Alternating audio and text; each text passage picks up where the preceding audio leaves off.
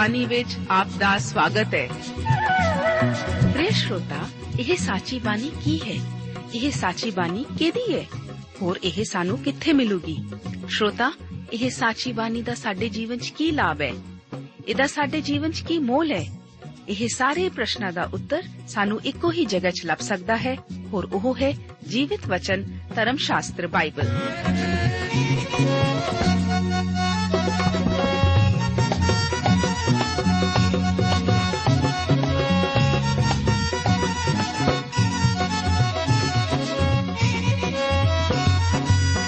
ਧਰਮ ਸ਼ਾਸਤਰ ਬਾਈਬਲ।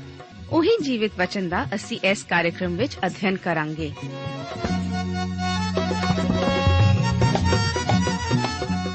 ਤੇ ਹੁਣ ਪਵਿੱਤਰ ਸ਼ਾਸਤਰ ਬਾਈਬਲ ਦਾ ਅਧਿਐਨ ਸ਼ੁਰੂ ਕਰਨ ਤੋਂ ਪਹਿਲਾਂ, ਆਈਏ ਅਸੀਂ ਆਪਣੇ ਮਨਾਂ ਨੂੰ ਤਿਆਰ ਕਰੀਏ ਇਸ ਭਜਨ ਦੁਆਰਾ।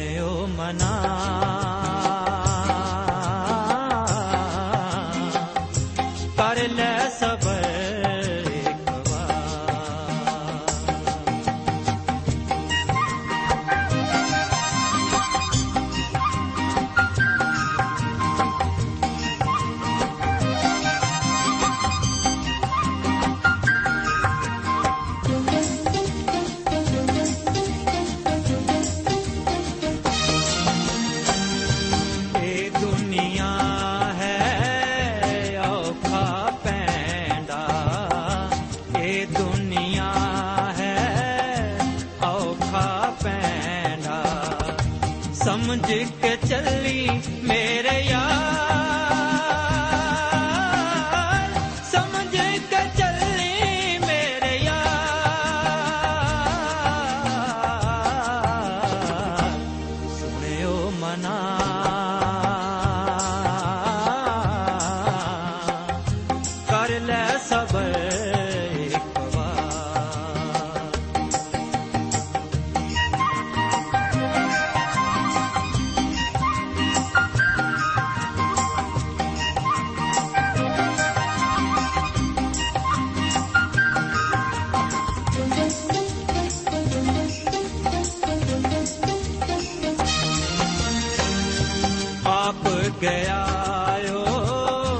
ਵਿੱਚ ਅਸਮਾਨੀ ਆਪ ਗਿਆ ਓ ਵਿੱਚ ਅਸਮਾਨੀ। ਜਗਾ ਕਰਨ ਲਈ ਤੇ ਆ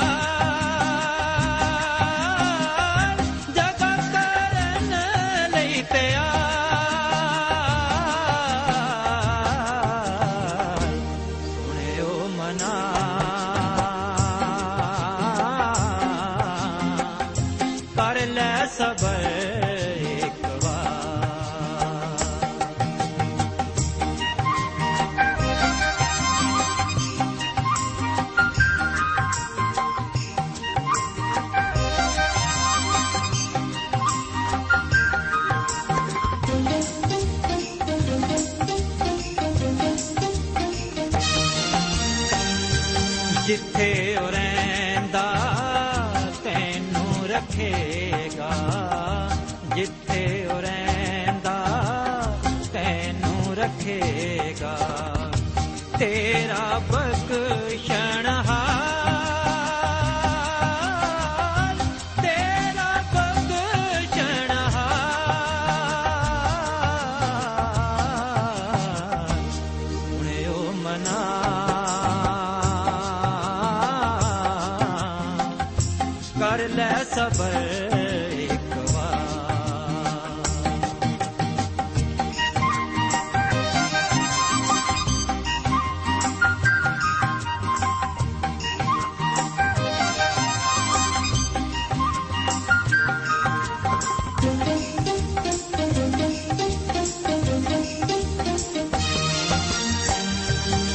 que yo tengo.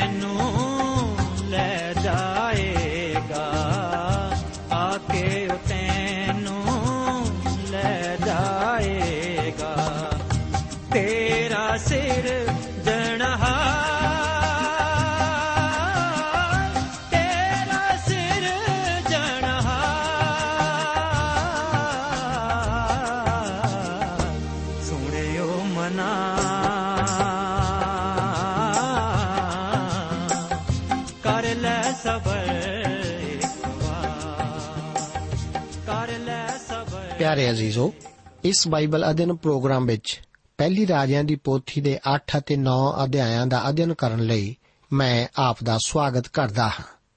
ਆਓ, ਸ਼ੁਰੂਆਤ ਕਰਦੇ ਹਾਂ 8 ਅਧਿਆਇ ਨਾਲ। 8 ਅਧਿਆਇ ਦਾ ਮੁੱਖ ਵਿਸ਼ਾ ਉਸਾਰੀ ਲਈ ਹੈਕਲ ਦੇ ਸਮਰਪਣ ਸਮਾਰੋਹ ਹੈ। ਇਸ ਅਧਿਆਇ ਵਿੱਚ ਨੇਮ ਦਾ ਸੰਦੂਕ ਹੈਕਲ ਵਿੱਚ ਲਿਆਂਦਾ ਗਿਆ ਹੈ ਅਤੇ ਇਹ ਸਮਰਪਣ ਸਮਾਰੋਹ ਦੇ ਦੌਰਾਨ ਸੁਲੇਮਾਨ ਸਮਰਪਣ ਦੀ ਪ੍ਰਾਰਥਨਾ ਅਤੇ ਆਪਣੇ ਸੰਦੇਸ਼ ਦਾ ਉਚਾਰਨ ਕਰਦਾ ਹੈ। 8 ਅਧਿਆਏ, ਉਸ ਦੀਆਂ ਪਹਿਲੀਆਂ 11 ਆਇਤਾਂ ਦੇ ਵਚਨ ਇਸ ਪ੍ਰਕਾਰ ਹਨ।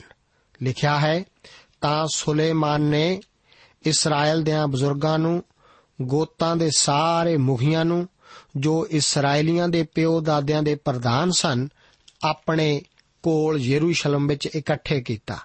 ਤਾਂ ਜੋ ਉਹ ਯਹੋਵਾ ਦੇ ਨੇਮ ਦੇ ਸੰਦੂਕ ਨੂੰ ਦਾਊਦ ਦੇ ਸ਼ਹਿਰੋਂ ਜਿਹੜਾ ਸਿਯੋਨ ਹੈ, ਉਹ ਤਹਾਂ ਲੈ ਆਉਣ। ਤਾਂ ਇਸਰਾਇਲ ਦੇ ਸਾਰੇ ਮਨੁੱਖ ਸੁਲੇਮਾਨ ਪਾਤਸ਼ਾਹ ਕੋਲ ਏਥਾਨੀਮ ਮਹੀਨੇ ਦੇ ਪਰਬ ਉਤੇ ਜਿਹੜਾ 7ਵਾਂ ਮਹੀਨਾ ਹੈ, ਇਕੱਠੇ ਹੋਏ ਅਤੇ ਇਸਰਾਇਲ ਦੇ ਸਾਰੇ ਬਜ਼ੁਰਗ ਆਏ ਅਤੇ ਸੰਦੂਕ ਨੂੰ ਜਾਜਕਾਂ ਨੇ ਚੁੱਕਿਆ। ਸੋ ਉਹ ਯਹੋਵਾ ਦੇ ਸੰਦੂਕ ਨੂੰ, ਮੰਡਲੀ ਦੇ ਤੰਬੂ ਨੂੰ ਅਤੇ ਸਾਰੇ ਪਵਿੱਤਰ ਭਾਂਡਿਆਂ ਨੂੰ ਜਿਹੜੇ ਤੰਬੂ ਵਿੱਚ ਸਨ, ਉਹ ਤਾਹਾਂ ਲਿਆਏ। ਐਉਂ ਜਾਜਕ ਤੇ ਲੇਵੀ ਉਹਨਾਂ ਨੂੰ ਲਿਆਏ। ਤਾਂ ਸੁਲੇਮਾਨ ਪਾਤਸ਼ਾਹ ਤੇ ਇਸਰਾਇਲ ਦੀ ਸਾਰੀ ਮੰਡਲੀ, ਜੋ ਉਹਦੇ ਕੋਲ ਇਕੱਠੀ ਹੋਈ, ਉਹਦੇ ਨਾਲ ਸੰਦੂਕ ਦੇ ਅੱਗੇ ਸਨ ਅਤੇ ਉਹਨਾਂ ਨੇ ਇੰਨੀਆਂ ਭੇਡਾਂ ਤੇ ਬਲਦ ਚੜਾਏ ਪਈ ਉਹ ਵਧੇਕ ਹੋਣ ਦੇ ਕਾਰਨ ਨਾ ਗਿਣਤੀ ਵਿੱਚ, ਨਾ ਲੇਖੇ ਵਿੱਚ ਆ ਸਕਦੇ ਸਨ। ਜਾਜਕ ਯਹੋਵਾ ਦੇ ਨੇਮ ਦੇ ਸੰਦੂਕ ਨੂੰ ਉਹਦੇ ਅਸਥਾਨ ਵਿੱਚ, ਅਰਥਾਤ ਭਵਨ ਦੀ ਵਿਚਲੀ ਕੋਠੜੀ ਅਤ ਪਵਿੱਤਰ ਅਸਥਾਨ ਵਿੱਚ ਕਰੂਬੀਆਂ ਦੇ ਖੰਭਾਂ ਹੇਠ ਲਿਆਏ।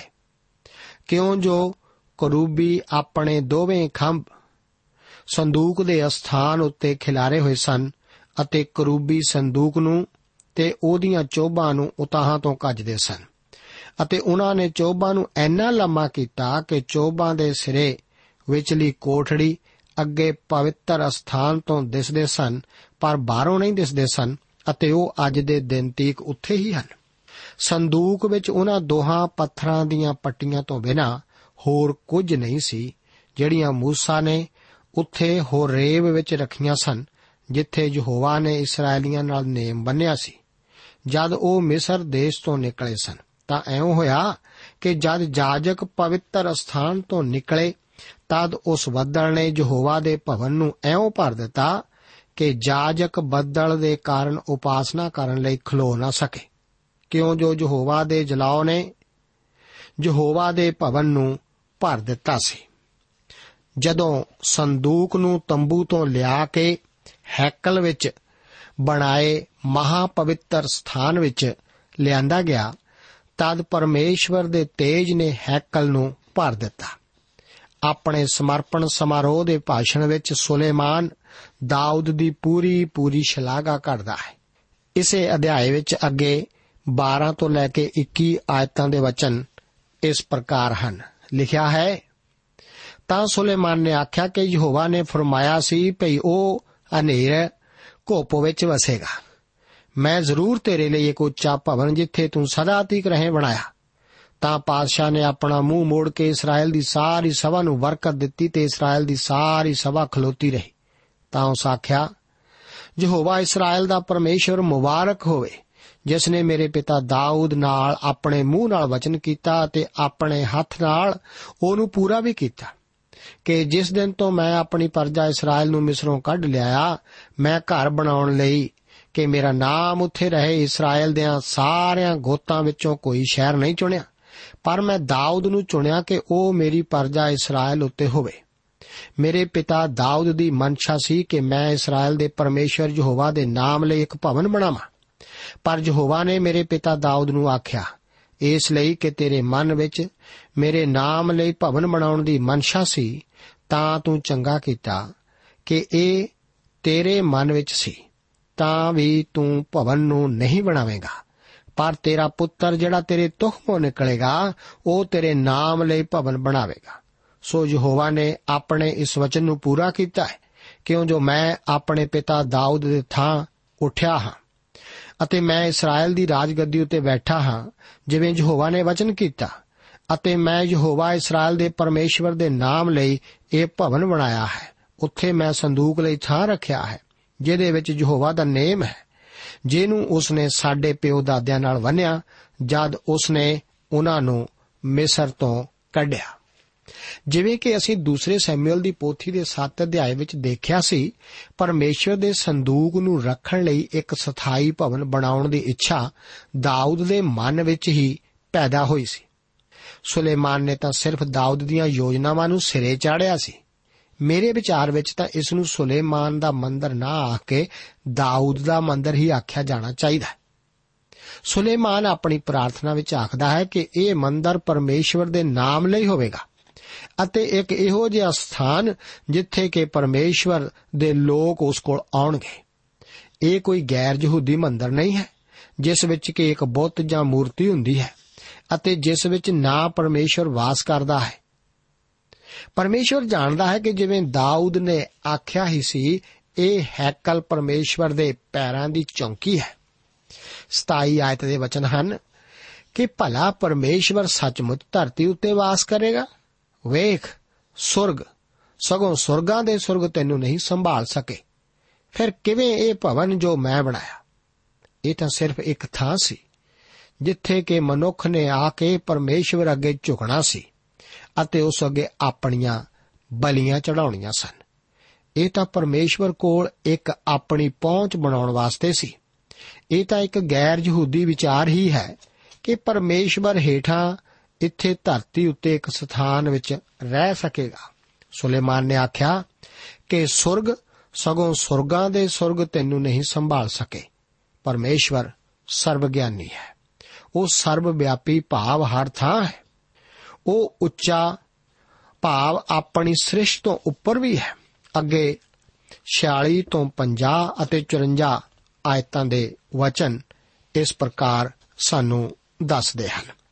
ਜੇ ਉਹ ਪਾਪ ਕਰਨ, ਕਿਉਂ ਜੋ ਕੋਈ ਆਦਮੀ ਅਜਿਹਾ ਨਹੀਂ ਜੋ ਪਾਪ ਨਾ ਕਰੇ ਅਤੇ ਤੂੰ ਉਹਨਾਂ ਨਾਲ ਕ੍ਰੋਧਵਾਨ ਹੋਵੇਂ ਅਤੇ ਉਹਨਾਂ ਨੂੰ ਵੈਰੀ ਦੇ ਹੱਥ ਵਿੱਚ ਐਉਂ ਦੇ ਦੇਵੇਂ ਪਈ ਉਹ ਉਹਨਾਂ ਨੂੰ ਬੰਧੂਏ ਬਣਾ ਕੇ ਵੈਰੀ ਦੇ ਦੇਸ਼ ਵਿੱਚ ਲੈ ਜਾਣ ਭਾਵੇਂ ਦੂਰ ਭਾਵੇਂ ਨੇੜੇ। ਤਾਂ ਜੋ ਉਹ ਉਸ ਦੇਸ਼ ਵਿੱਚ ਜਿੱਥੇ ਉਹ ਬੰਧੂਏ ਬਣ ਕੇ ਅਪੜਾਏ ਗਏ ਹੋਣ, ਆਪਣੇ ਮਨਾਂ ਵਿੱਚ ਧਿਆਨ ਕਰਨ ਅਤੇ ਪਛਤਾਉਣ ਅਤੇ ਆਪਣੇ ਬੰਧੂਏ ਬਣਾਉਣ ਵਾਲਿਆਂ ਦੇ ਦੇਸ਼ ਵਿੱਚ ਤੇਰੇ ਅੱਗੇ ਇਹ ਆਖ ਕੇ ਬੇਨਤੀ ਕਰਨ ਕਿ ਅਸਾਂ ਪਾਪ ਕੀਤਾ, ਅਸਾਂ ਕੁਰਾਹੀ ਕੀਤੀ ਅਤੇ ਅਸਾਂ ਬਦੀ ਕੀਤੀ।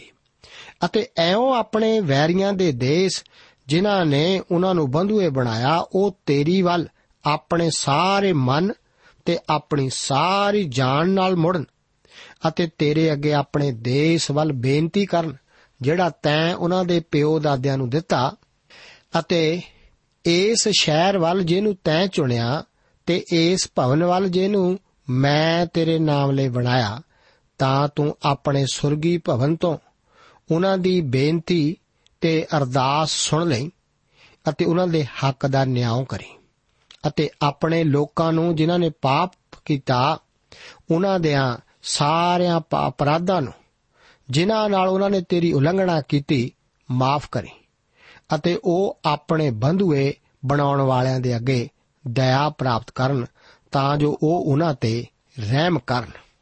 ਅੱਗੇ 54 ਆਇਤ ਦੇ ਵਚਨ ਇਸ ਪ੍ਰਕਾਰ ਹਨ। ਤਾਂ ਐਉਂ ਹੋਇਆ ਕਿ ਜਦ ਸੁਲੇਮਾਨ ਇਹ ਸਾਰੀ ਬੇਨਤੀ ਤੇ ਅਰਦਾਸ ਯਹੋਵਾ ਦੇ ਅੱਗੇ ਕਰ ਚੁੱਕਿਆ, ਤਾਂ ਉਹ ਯਹੋਵਾ ਦੀ ਜਗਵੇਦੀ ਦੇ ਅੱਗੇੋਂ ਉੱਠ ਖਲੋਤਾ, ਜਿੱਥੇ ਉਹ ਆਪਣੇ ਗੋਡੇ ਨਿਵਾ ਕੇ ਤੇ ਹੱਥ ਆਕਾਸ਼ ਵੱਲ ਅੱਡ ਕੇ ਬੈਠਾ ਸੀ।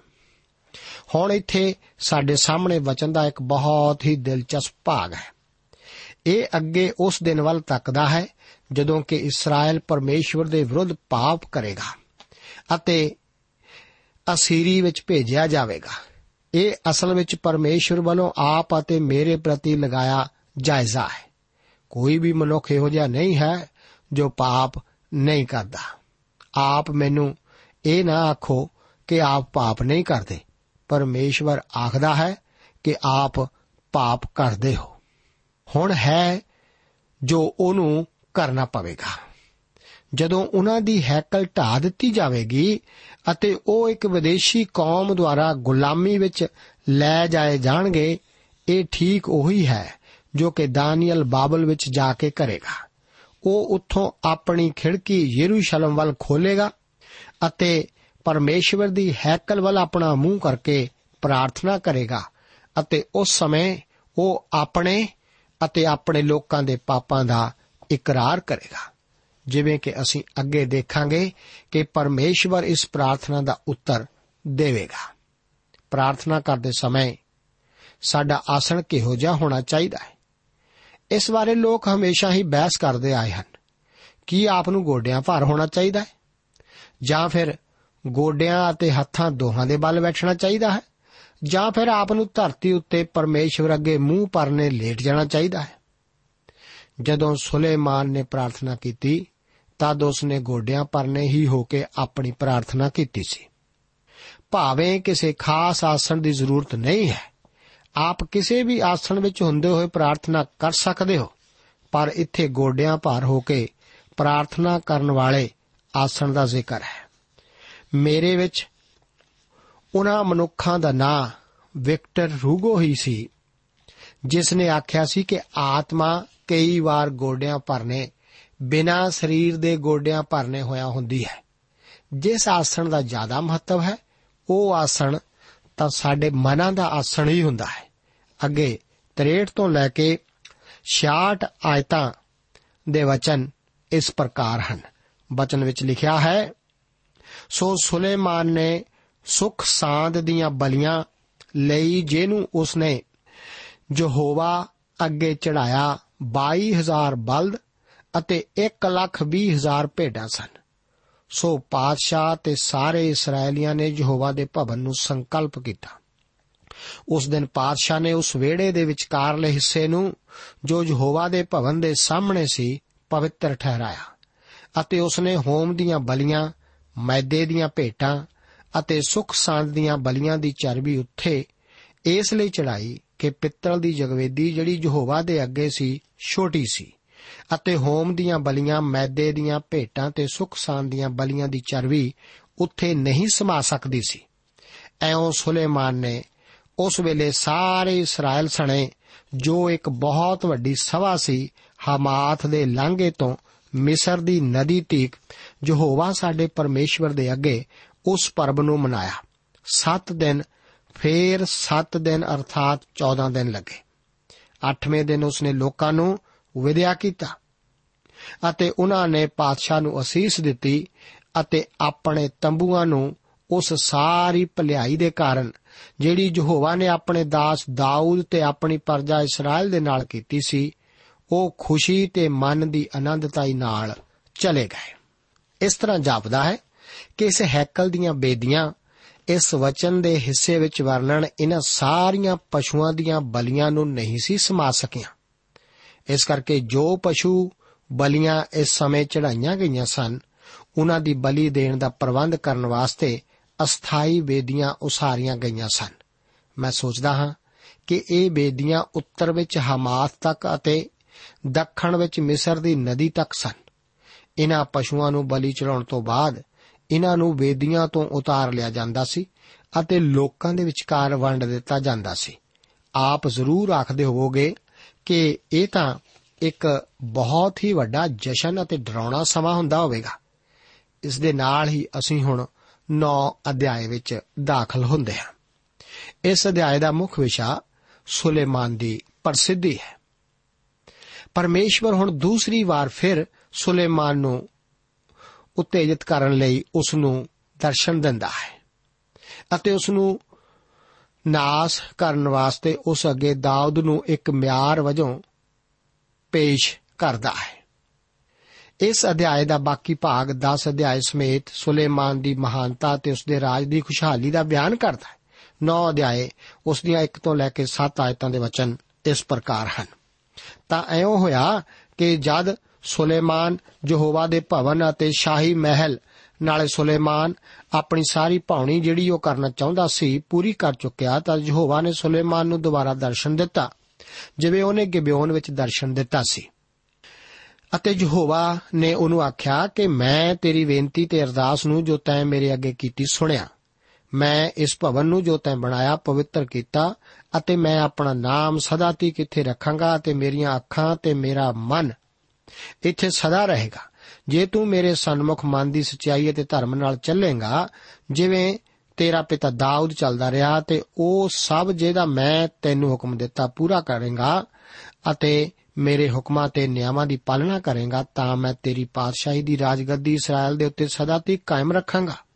ਜਿਵੇਂ ਮੈਂ ਤੇਰੇ ਪਿਤਾ ਦਾਊਦ ਨਾਲ ਇਹ ਆਖ ਕੇ ਵਚਨ ਕੀਤਾ ਸੀ ਕਿ ਤੇਰੇ ਲਈ ਇਸਰਾਇਲ ਦੀ ਰਾਜਗੱਦੀ ਵਿਖੇ ਮਨੁੱਖ ਦੀ ਥੋੜੋ ਨਾ ਰਹੇਗੀ, ਪਰ ਜੇ ਤੁਸੀਂ ਜਾਂ ਤੁਹਾਡੀ ਸੰਤਾਨ ਮੈਥੋਂ ਫਿਰ ਜਾਵੋ ਅਤੇ ਤੁਸੀਂ ਮੇਰੇ ਹੁਕਮਾਂ ਤੇ ਵਿਧੀਆਂ ਨੂੰ ਜੋ ਮੈਂ ਤੁਹਾਡੇ ਅੱਗੇ ਰੱਖੀਆਂ ਨਾ ਮੰਨੋ, ਸਗੋਂ ਜਾ ਕੇ ਹੋਰਨਾਂ ਦੇਵਤਿਆਂ ਦੀ ਪੂਜਾ ਕਰੋ ਅਤੇ ਉਹਨਾਂ ਅੱਗੇ ਮੱਥਾ ਟੇਕੋ, ਤਾਂ ਮੈਂ ਇਸਰਾਇਲ ਨੂੰ ਉਸ ਭੂਮੀ ਦੇ ਉੱਤੋਂ ਜੋ ਮੈਂ ਉਹਨਾਂ ਨੂੰ ਦਿੱਤੀ ਛੇਕ ਦਿਆਂਗਾ।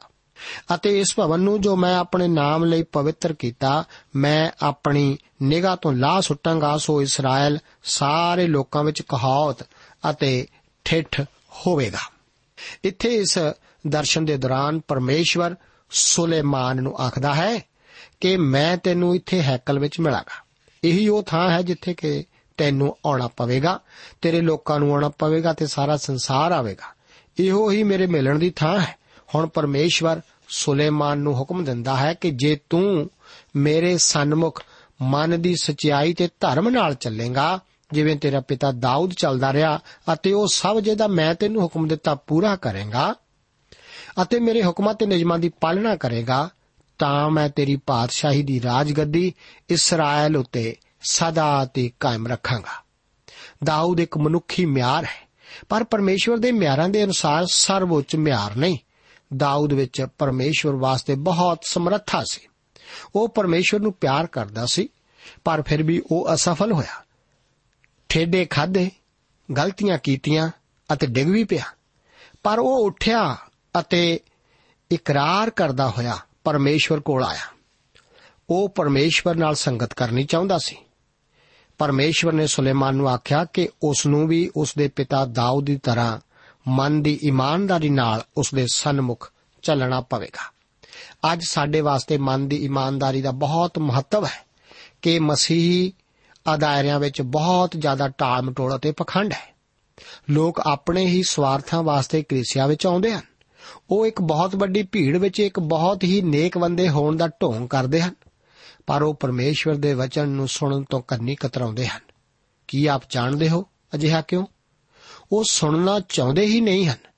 ਉਹਨਾਂ ਨੂੰ ਪਰਮੇਸ਼ਵਰ ਦੇ ਵਚਨ ਵਿੱਚ ਦਿਲਚਸਪੀ ਹੈ ਹੀ ਨਹੀਂ। ਇਸ ਤਰ੍ਹਾਂ ਦਾ ਪਖੰਡ ਅੱਜ ਬਹੁਤ ਹੀ ਜ਼ਿਆਦਾ ਹੈ। ਇਹੋ ਜਿਹੀ ਗੈਰ ਇਮਾਨਦਾਰੀ ਅਤੇ ਪਖੰਡ ਆਪ ਐਤਵਾਰ ਸਵੇਰੇ ਦੇਖ ਸਕਦੇ ਹੋ।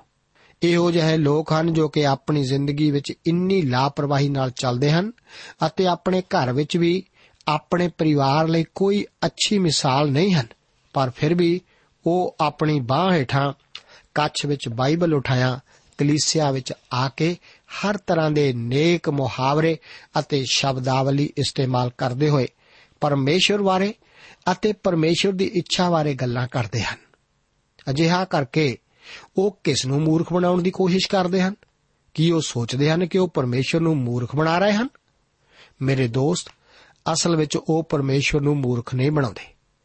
ਅਸੀਂ ਤਾਂ ਸਿਰਫ ਉਸ ਨੂੰ ਉਹਨਾਂ ਅਸਲੀਤਾਂ ਬਾਰੇ ਹੀ ਦੱਸ ਸਕਦੇ ਹਾਂ, ਜੋ ਕਿ ਉਹ ਪਹਿਲਾਂ ਹੀ ਜਾਣਦਾ ਹੈ। ਦਾਊਦ ਪਰਮੇਸ਼ਵਰ ਦੇ ਸਨਮੁਖ ਮਨ ਦੀ ਇਮਾਨਦਾਰੀ ਨਾਲ ਚੱਲਿਆ ਸੀ। ਜਦੋਂ ਉਸਨੇ ਪਾਪ ਕੀਤਾ, ਤਦ ਉਸਨੇ ਇਸ ਦਾ ਇਕਰਾਰ ਕੀਤਾ ਅਤੇ ਇਸ ਤੋਂ ਸ਼ੁੱਧ ਕਰਨ ਲਈ ਪਰਮੇਸ਼ਵਰ ਅੱਗੇ ਪ੍ਰਾਰਥਨਾ ਕੀਤੀ। ਭਾਵੇਂ ਉਸ ਦਾ ਵਿਸ਼ਵਾਸ ਪਲ ਭਰ ਲਈ ਅਸਫਲ ਹੋਇਆ ਪਰ ਉਸ ਦੇ ਵਿਸ਼ਵਾਸ ਦੇ ਹੇਠਾਂ ਇੱਕ ਇਹੋ ਜਿਹਾ ਵਿਸ਼ਵਾਸ ਸੀ ਜੋ ਕਿ ਕਦੇ ਵੀ ਅਸਫਲ ਨਹੀਂ ਸੀ ਹੋਇਆ। ਭਾਵੇਂ ਉਹ ਅਪੂਰਨ ਸੀ, ਪਰ ਪਰਮੇਸ਼ਵਰ ਨੇ ਉਸ ਨੂੰ ਇੱਕ ਮਿਆਰ ਵਜੋਂ ਪੇਸ਼ ਕੀਤਾ ਸੀ। ਪਰਮੇਸ਼ਵਰ ਨੇ ਸੁਲੇਮਾਨ ਨੂੰ ਆਖਿਆ ਸੀ ਕਿ ਮੇਰੇ ਸਨਮੁਖ ਮਨ ਦੀ ਸਚਾਈ ਤੇ ਧਰਮ ਨਾਲ ਚੱਲ, ਜਿਵੇਂ ਤੇਰਾ ਪਿਤਾ ਦਾਊਦ ਚੱਲਿਆ ਸੀ। ਜਦੋਂ ਵੀ ਇਸਰਾਇਲ ਵਿੱਚ ਕੋਈ ਰਾਜਾ ਹੋਇਆ ਉਹ ਦਾਊਦ ਦੇ ਅੰਸ਼ ਵਿੱਚੋਂ ਹੀ ਸੀ ਅਤੇ ਅੱਜ ਵੀ ਇੱਕ ਦਾਊਦ ਦੀ ਅੰਸ਼ ਵਿੱਚੋਂ ਹੈ, ਜਿਸ ਦੇ ਕਿੱਲਾਂ ਨਾਲ ਛੇਦ ਕੀਤੇ ਗਏ ਹੱਥਾਂ ਵਿੱਚ ਇਸ ਬ੍ਰਹਿਮੰਡ ਦਾ ਰਾਜਦੰਡ ਹੈ। ਯਹੂਦੀਆਂ ਦੀ ਸੱਚਮੁੱਚ ਅੱਜ ਸਾਰੇ ਸੰਸਾਰ ਵਿੱਚ ਚਰਚਾ ਹੈ। 6 ਅਤੇ 7 ਆਇਤ ਦੇ ਵਚਨ ਸੱਚਮੁੱਚ ਹਰ ਸ਼ਬਦ ਵਜੋਂ ਪੂਰੇ ਹੋਏ ਹਨ। 8 ਅਤੇ 9 ਆਇਤਾਂ ਦੇ ਵਚਨ ਵੀ ਸ਼ਬਦਿਕ ਤੌਰ ਤੇ ਪੂਰੇ ਹੋਏ ਹਨ। ਜੇਕਰ ਅਸੀਂ ਉਸ ਥਾਂ ਤੇ ਜਾ ਕੇ ਵੇਖੀਏ, ਜਿੱਥੇ ਕਿ ਸੱਚਮੁੱਚ ਇਸ ਹੈਕਲ ਦੀ ਉਸਾਰੀ ਕੀਤੀ ਗਈ ਸੀ, ਤਦ ਆਪ ਦੇਖ ਸਕਦੇ ਹੋ ਕਿ ਇਹ ਸੱਚਮੁੱਚ ਨਾਸ ਕੀਤਾ ਗਿਆ ਹੈ। ਇੱਥੇ ਤਾਂ ਹੁਣ ਓਮਾਰ ਦੀ ਮਸਜਿਦ ਹੈ। ਇਸਰਾਇਲ ਦੀ ਧਰਤੀ ਇਹੋ ਜਿਹੀ ਕਿਉਂ ਹੈ? ਓਮਾਰ ਦੀ ਮਸਜਿਦ ਉੱਥੇ ਕਿਉਂ ਹੈ? ਮੇਰੇ ਦੋਸਤ, ਪਰਮੇਸ਼ਵਰ ਨੇ ਇਸਰਾਇਲ ਨੂੰ ਤਿਆਗ ਦਿੱਤਾ। ਇਹੋ ਹੀ ਇਸ ਦਾ ਉੱਤਰ ਹੈ। ਅੱਗੇ 9 ਅਧਿਆਏ ਉਸ ਦੀਆਂ 10 ਤੋਂ 19 ਅਤੇ 26 ਤੋਂ ਲੈ ਕੇ 28 ਆਇਤਾਂ ਵਿੱਚ ਸੁਲੇਮਾਨ ਦੀ ਪ੍ਰਸਿੱਧੀ ਜਾਂ ਉਸ ਦੇ ਰਾਜ ਦੇ ਤੇਜ ਦਾ ਵਰਣਨ ਹੈ। ਅਸੀਂ 4 ਆਇਤ ਵਿੱਚ ਹਿਰਾਮ ਦੇ ਦੁਆਰਾ ਸੁਲੇਮਾਨ ਕੋਲ 20 ਤੋਲੇ ਸੋਨਾ ਭੇਜੇ ਜਾਣ ਦਾ ਜ਼ਿਕਰ ਦੇਖਦੇ ਹਾਂ। ਇਹ ਉਸ ਦੁਆਰਾ ਸੋਨੇ ਦੀ ਸਜਾਵਟ ਦਾ ਕੰਮ ਕਰਨ ਦੀ ਅਦਾਇਗੀ ਸੀ। ਇਹ ਵਚਨ ਦਾ ਸਾਰਾ ਭਾਗ ਸੁਲੇਮਾਨ ਦੇ ਰਾਜ ਦੇ ਵਿਕਾਸ ਅਤੇ ਉਸ ਦੀ ਮਹਾਨ ਉਸਾਰੀ ਦੀਆਂ ਯੋਜਨਾਵਾਂ ਦਾ ਵਰਣਨ ਕਰਦਾ ਹੈ। ਸੁਲੇਮਾਨ ਕੋਲ ਉਸ ਸਮੇਂ ਸੋਨੇ ਦਾ ਇੱਕ ਵੱਡਾ ਬਾਜ਼ਾਰ ਸੀ। ਉਸ ਦੇ ਕੋਲ ਸਮੁੰਦਰੀ ਫੌਜ ਵੀ ਸੀ। ਅਤੇ ਅਸੀਂ ਦੇਖਦੇ ਹਾਂ ਕਿ ਇਹ ਇਸرائیਲੀ ਐਲਪਾਟ ਦੇ ਨਜ਼ਦੀਕ ਸਥਿਤ ਹੈ। ਇਹ ਸਮਝਿਆ ਜਾਂਦਾ ਹੈ ਕਿ ਉਸ ਦੀ ਸਮੁੰਦਰੀ ਫੌਜ ਦੱਖਣ ਪੱਛਮੀ ਏਸ਼ੀਆ ਵਿੱਚ ਉੱਤਰ ਤੱਕ ਸ਼ਾਸਤ ਕਰਦੀ ਸੀ। ਪ੍ਰਭੂ ਆਪ ਨੂੰ ਅੱਜ ਦੇ ਇਹਨਾਂ ਵਚਨਾਂ ਨਾਲ ਅਸੀਸ ਦੇਵੇ। ਜੈ ਮਸੀਹ ਦੋਸਤੋ ਸਾਨੂੰ ਉਮੀਦ ਹੈ ਕਿ ਇਹ ਕਾਰਜਕ੍ਰਮ ਤੁਹਾਨੂੰ ਪਸੰਦ ਆਇਆ ਹੋਵੇਗਾ ਤੇ ਇਹ ਕਾਰਜਕ੍ਰਮ ਸੁਣ ਕੇ ਤੁਹਾਨੂੰ ਬਰਕਤਾਂ ਮਿਲੀਆਂ ਹੋਣਗੀਆਂ। ਜੇ ਤੁਸੀਂ ਇਹ ਕਾਰਜਕ੍ਰਮ ਦੇ ਬਾਰੇ ਕੁਝ ਪੁੱਛਣਾ ਚਾਹੁੰਦੇ ਹੋ, ਤੇ ਸਾਨੂੰ ਇਸ ਪਤੇ ਤੇ ਲਿਖੋ। Program Sachi Bani, post box number 1715 sector 36 Chandigarh 160036 ਪਤਾ ਇੱਕ ਵਾਰ ਫੇਰ ਸੁਣ ਲਓ। Program Sachi Bani post box number 1715 sector 36 Chandigarh 160036 ਸਾਡਾ ਈਮੇਲ ਪਤਾ ਹੈ punjabi ttb at twr.in ਪਤਾ ਇੱਕ ਵਾਰ ਫੇਰ ਸੁਣ ਲਓ punjabi ttb at twr.in ਹੁਣ ਸਾਡੇ ਪ੍ਰੋਗਰਾਮ ਦਾ ਸਮੇਂ ਸਮਾਪਤ ਹੁੰਦਾ ਹੈ। ਉਮੀਦ ਹੈ ਅਗਲੇ ਪ੍ਰੋਗਰਾਮ ਵਿੱਚ ਤੁਹਾਡੇ ਨਾਲ ਫੇਰ ਪੇਂਟ ਹੋਏਗੀ। ਰੱਬ ਤੁਹਾਨੂੰ ਬਰਕਤ ਦੇ।